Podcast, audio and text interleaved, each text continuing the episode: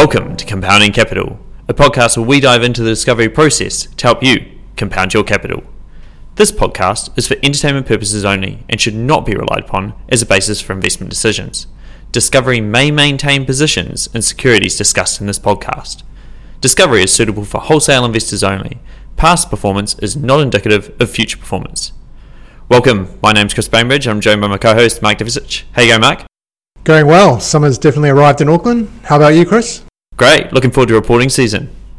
Markets were relatively quiet in January. Do you want to share an update on how things went? Yes, January was a month of consolidation. Looking forward to February and reporting season, we believe there will be several companies that report incrementally better outlook statements than the last 6 months of trading. This should be positive for sentiment. It will be a busy period in February, and typically the fund moves a lot over this reporting timeframe. The Founders Fund was up 0.6% versus our benchmark, the ASX Small Ordinaries Accumulation Index, which was up 0.5% in Kiwi dollar terms. In the 16 months since inception, the Founders Fund is up 71.9% versus the benchmark, up 10.4% in NZD terms. There is still uncertainty around when interest rates will be cut, both here in Australia and in the US. However, in the interim, consumer spending is still robust, especially in the US, and employment strong. We'll be watching closely what management teams have to say on these trends in February. Do you want to talk to one of the companies which updated during the month? It's easy to talk about your winners. However, we're committed to being candid with our investors, and not all investments go to plan. When they don't, we learn from them. That was the case with a small investment we had in soft tissue regeneration company, Aroa Biosurgery.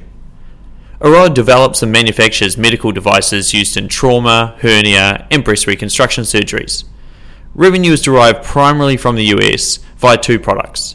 First, Myriad, which is used for trauma wounds and sold directly by Aroa's own sales force. And secondly, Overtex, which is used in hernia and breast reconstruction surgeries and sold via its US-listed partner, TELA Bio. Founded in 2008, Aroa is a New Zealand success story, which can be assessed through the lens of our four Ps: potential, predictability, people, and profitability.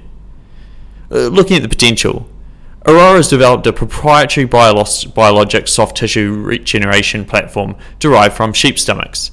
If you're wondering what that actually means, think of a large plaster that a surgeon inserts in a wound, which acts as a sort of scaffold and allows the body to regenerate and replace the damaged tissue. Aroa's products have nailed the balance between healing efficacy and cost. Simply put, Aroa's products offer faster healing with lower complication rates at a cheaper price.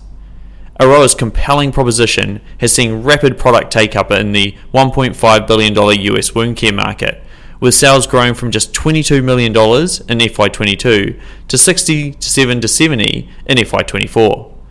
Looking to the medium term, Aroa has provided 3-year revenue growth targets of 25% plus per annum. It's also putting its money where its mouth is, investing in 2 manufacturing plants in Auckland capable of generating revenue of at least $150 million in sales. They have additional products as well, which you've been following. In addition to its 2 key existing products, Myriad and Overtex, Aroa has a number of new products being commercialised, including its breakout product, Aneva. Aneva is a dead space management product. Dead space is space remaining in a wound after surgery, which can fill with fluid and create complications. There isn't a neat solution for dealing with dead space. At the time of the IPO in 2020, Aneva was expected to launch with FDA approval before the 31st of March 2022 and contribute more than 40% of Aroa's revenue within 5 years of launch. Unfortunately, like Avatar 3, Aneva has cost more and taken longer. While still 2 years away from launch, Aneva is just one arrow in the quiver which Aroa has to sustain its long-term growth ambitions. In terms of predictability, I'll speed things up. Exposure to the US healthcare spend offers defensive growth. There were about 64 million surgical procedures in the US last year, and this has grown at a rate slightly above GDP, around 5% per annum. Aroa is taking share in the $1.5 billion wound care market. Anecdotally, once a surgeon begins using Aroa's products, repeat rates are high. Looking at people, Aroa is led by energetic founder Brian Ward, who remains highly aligned with a 10% shareholding. The board is similarly aligned, controlling 17% of the shares on issue. Finally, profitability. Profitability has been masked by Aroa's heavy investment in product development, particularly the Nevo product. For example, in FY23, Aroa made $1.5 million of EBITDA despite investing $7 million developing Aneva, which is expected to commercialise over the next few years. This heavy investment into future growth is the right decision, and Aroa has the flexibility to do it. They've got over $30 million of cash with no debt. Despite having bright prospects, FY24 has been a challenging year for Aroa. What's been the issue so far? Put simply, sales have been lower than Aroa's expectations. As a reminder, revenue is derived primarily from the US market via two products, Myriad, which is sold by its own direct sales force, and Overtex, which is sold via its US-listed partner TELA Bio. Before getting into the January update, let's provide some context. In May 2023, Aroa provided guidance for FY24 of $72 to $75 million of revenue and $1 to $2 million of EBITDA. The guidance was forecast to be second half weighted due to lower sales to its distribution partner TELA in the first half. More on that later. Are you able to update us on what happened in November? At its half-year result in November, Aroa revised its guidance down primarily due to lower sales of Myriad in the first half. Commentary at the time was that Myriad sales had started to slow in Q1, Q2 however was strong, and Q3 was looking good. Despite the reassurance, we materially reduced our position. Experience has taught us that the first sign of weakness typically isn't the last. We retained a small position given Aroa's potential. However, this was a mistake. Small positions cost you money. In January, Aroa derated after it downgraded FY24 guidance to revenue of $67 to $70 million and EBITDA to a loss of $1 to $3 million. The source of the downgrade was lower than expected sales of both their key products. Lower sales were attributed to a myriad of issues, including inventory management by distribution partner TELA and a delayed product launch and lower procedure levels and staff holidays. So where to from here? Despite the downgrade, Aroa's got more potential than Cam Roygaard. Sales are growing strongly. For example, Myriad will still grow this year at 70 to 85%. FY25 should provide an inflection in profitability. There's a pipeline of exciting new products which aren't currently contributing to revenue, and Aroa remains well capitalised with $30 million of cash and no debt. That's the positives, but it's important to consider both sides of the coin, particularly Aroa's distribution agreement with its US-listed partner TELA Bio. What are your thoughts on this? TELA Bio has exclusive distribution license for Aroa's Overtex product in hernia and breast reconstruction in the US market, and this agreement extends out to 2031. Under the agreement, Aroa receives 27% of the net product sales generated by TELA. These sales come in at around a 75% gross margin, and because there's little additional costs, it's essentially all net profit to Aroa. TELA Bio sells almost exclusively Aroa's Overtex product. The good news for Aroa is that TELA has been growing faster than US government debt, with sales growing from 18.2 million in USD in FY20 towards 56 to 60 million this calendar year, 23. The high growth in sales has come at a cost, with TELA annualizing $40 million of losses for just $60 million of revenue. The balance sheet is also stretched. While TELA has $58 million of cash, this won't last long. It's burning $10 million a quarter and already has $40 million of debt. The plan was to grow into profitability, but this has hit a hiccup in November last year, with TELA downgrading its revenue guidance from 60 to 65 to 57 to 60. In the short term, in the absence of TELA's Q4 23 results, which we expect to be released in March, it would be reasonable to have concerns about TELA's inventory requirements from Aroa for calendar 24. This could pose a risk to Aroa's sales. In the long term, burning $10 million a quarter on $60 million of revenue is unsustainable. TELA will likely need additional capital, and as we've seen in FY24, any slowdown or change in the ordering patterns with TELA presents material risk to Aroa. Overall, Aroa has plenty of potential. However, with investor confidence wounded, the market will likely require evidence of execution before Aroa achieves a recovery. Right, this brings us to our most exciting part of our show, leaders and laggards from the ASX this month. Do you want to kick things off? Yeah, I'll kick things off the leader this month. A leader for the month was Jumbo Interactive. Jumbo, or JIN, the ticker JIN on the ASX, was up 12% for the month. For a bit of background, JIN are an authorised online-only reseller of lottery tickets in Australia.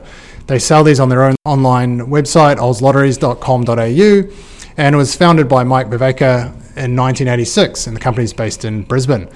Their revenue model is simple. They receive a 9.3% reseller commission of the subscription price from the Lottery Corp, which is an $11 billion listed company on the ASX. The Lottery Corp owns the licenses to the lotteries in Australia. Lottery Corp has licenses of various duration from all the states in Australia, apart from the Northern Territory. JIN then add their own commission on top, which aggregates the total commission to around 22% of the transaction value. Lotteries are an economically resilient, having grown at 3.7% CAGR since 1990 with little volatility, so revenues are generally very predictable and reliable. The secret sauce for JIN is their ability to acquire customers at a low cost of around $18 and then keep those customers engaged and playing often. They offer a differentiated offering with syndicates, user-friendly app, and the ability to split payments amongst multiple players. The average spend per active player is around $480 per year. JIN also pays a fee back to the Lottery Corp, which has been increasing each year from 2.5% to 3.5% last year to 4.65% this year. JIN has increased its commission recently to offset the impacts of this higher fee paid to the Lottery Corp. The increased service fee, which has stepped up over the last few years, has been a headwind to JIN's profit margin. The potential for JIN has been a mega trend in the shift to online. This has been positive for JIN and a headwind for newsagents. The digital disruption that has happened in online classifieds such as Seek, Car Sales, TradeMe, RealEstate.com is happening to lotteries. The share that has been moving online has been consistently increasing at 3 to 4% per year and is currently at 38%, having grown from just 13.7% in FY17. There are markets in Europe where online share of lotteries has reached up to 70%. This structural growth has seen JIN's profits increase from just $2.7 million EBITDA in 2008 to over $70 million this year, which means that if you've been a JIN shareholder over that period, you've made 75 times your money. Who needs to win the lottery with those returns? In the short term though, JIN is a play on jackpots. There is a relatively consistent amount of ticket sales generated from regular players in the less than $15 million draws. Where the variability arrives is the larger than $15 million draws, especially the larger jackpots, which draw in the least frequent players. JIN have approximately 14% of the online market share, but their market share spikes in the jackpot activity periods as they over-index players who come along for the big draw. So what has caused the recent share price run? After a poor run of jackpots in the first half of the financial year, there were signs of life at the end of last year when Oz Lotto jackpotted to over $100 million in late December. This was only enough to have total industry ticket sales down 5% year on year in the first half. What has happened in January is a huge run in jackpots for Powerball. As this podcast is going live, the Powerball draw is the largest ever draw at 200 million, up from 150 million the week before. The previous highest amount was 160 million in October 22. We have seen an uptick in Oz Lottery app downloads in January for this draw. What you don't want to hear is that the odds of winning Division 1 on the Powerball is 1 in 135 million. However, this is not going to stop half of all Australian adults buying a ticket this week. I have to confess, I bought a ticket last week and showing strong commitment bias, I'm about to buy another one for this week too. This has set JIN up for a jumbo set of second half numbers, and consensus forecasts have been upgraded each week as the Powerball is jackpotted from 50 to 100 million to 150 million to 200 million in the last 4 weeks. Cumulative Powerball jackpots 2024 year to date approximate 530 million and are already greater than Powerball's entire second half 23 contribution of 502 million. And it's only just been 1 month. EBITDA for FY24 is now likely to trend towards $72 to $75 million depending on how jackpots go for the rest of the financial year. So is JIN worth a punt now? As lotteries are a statistical play and jackpot activity will mean revert, it makes sense to buy JIN after a poor jackpot run and sell it after a strong run as earnings and market sentiment will under and overshoot respectively. Right now, with a strong jackpot run, the share price is over $15. However, only a month ago, the share price was languishing after a poor jackpot run around $13 and the company was buying back shares which provided a floor on the share price. Apart from the recent excitement, there is M&A optionality with JIN as they have a healthy balance sheet with available cash of over $40 million. The business generates strong free cash flow, and their expertise in lotteries values well for them applying this to managed operators of lotteries in overseas markets such as the UK and Canada. It sounds like a sure bet, but what are the risks?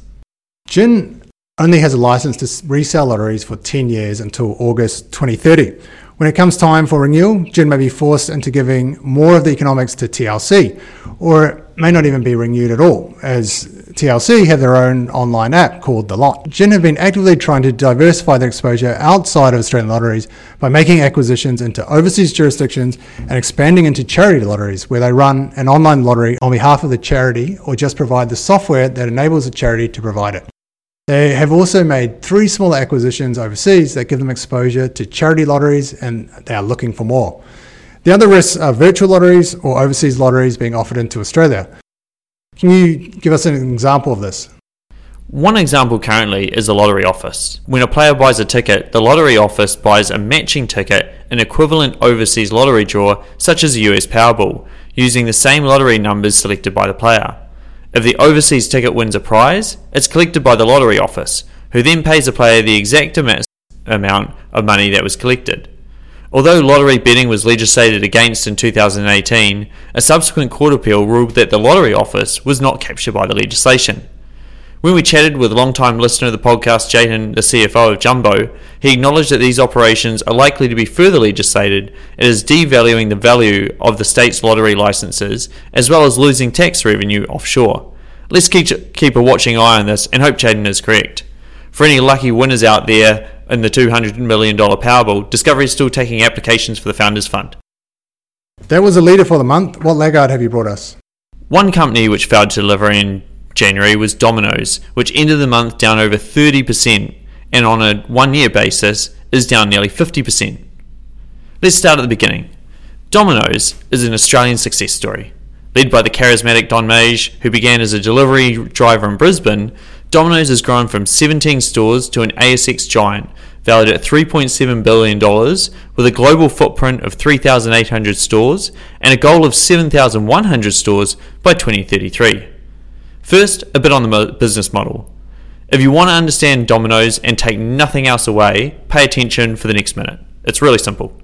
Domino's is a franchise model, which means all that matters is franchisee profitability.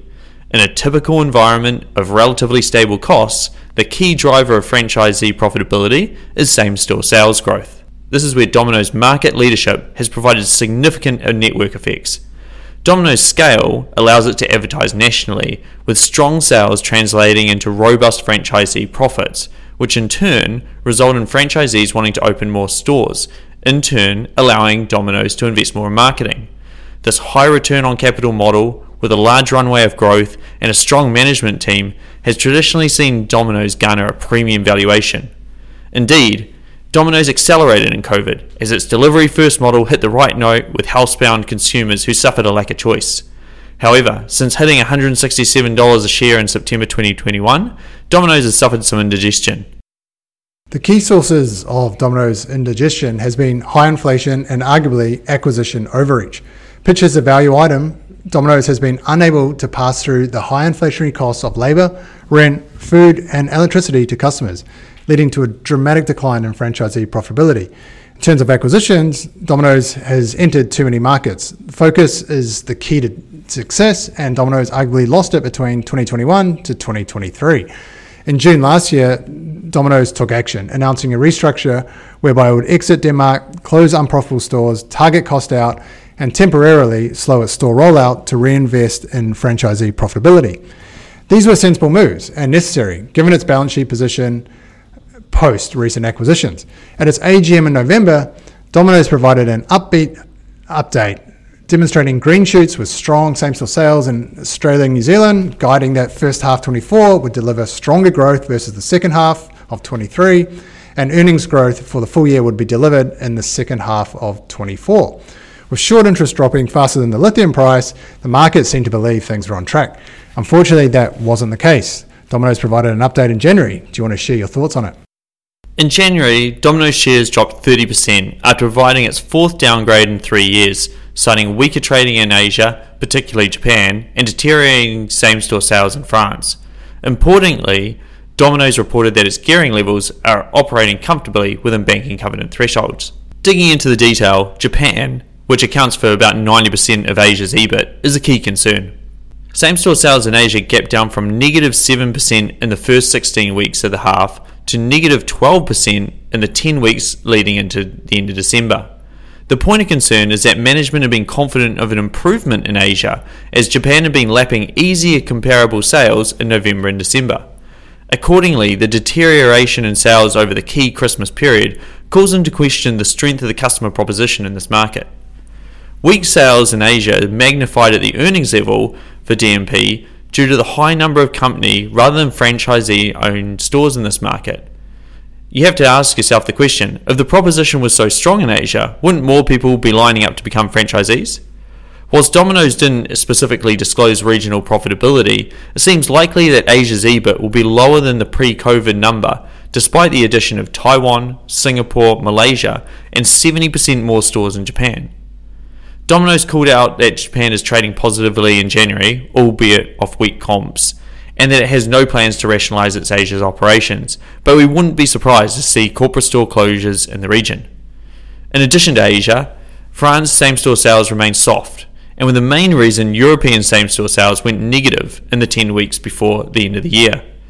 Domino's called out a lack of execution in the market, and the fact that the restructuring is taking more time to effect due to French labour laws.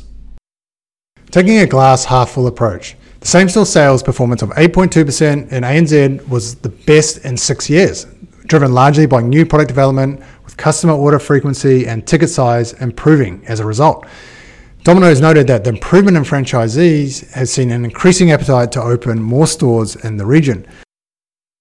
ANZ initiatives were implemented 6 months ahead of EU and Asia, so investors could potentially take confidence that what we've seen in ANZ could transpire both in France and Asia, the problem markets.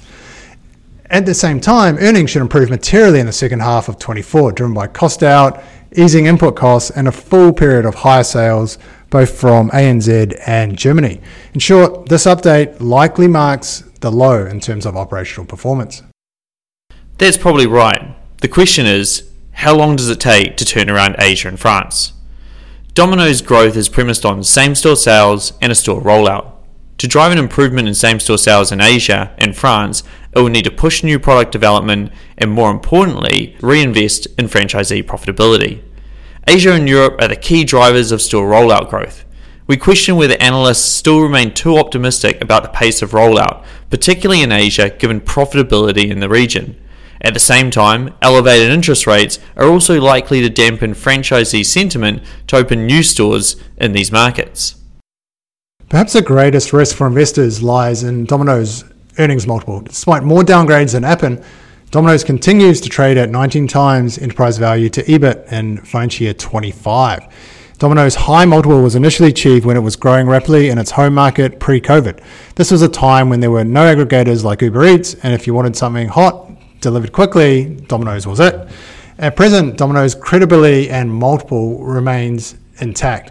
However, the longer it takes to resolve issues in Asia and France and return to growth, the more risk there is of investors slicing Domino's earnings multiple. Right, let's wrap it there. Thanks everyone for listening. If you have any follow-up, you can contact us at info@discoveryfunds.co.nz. Until next time, good luck compounding your capital.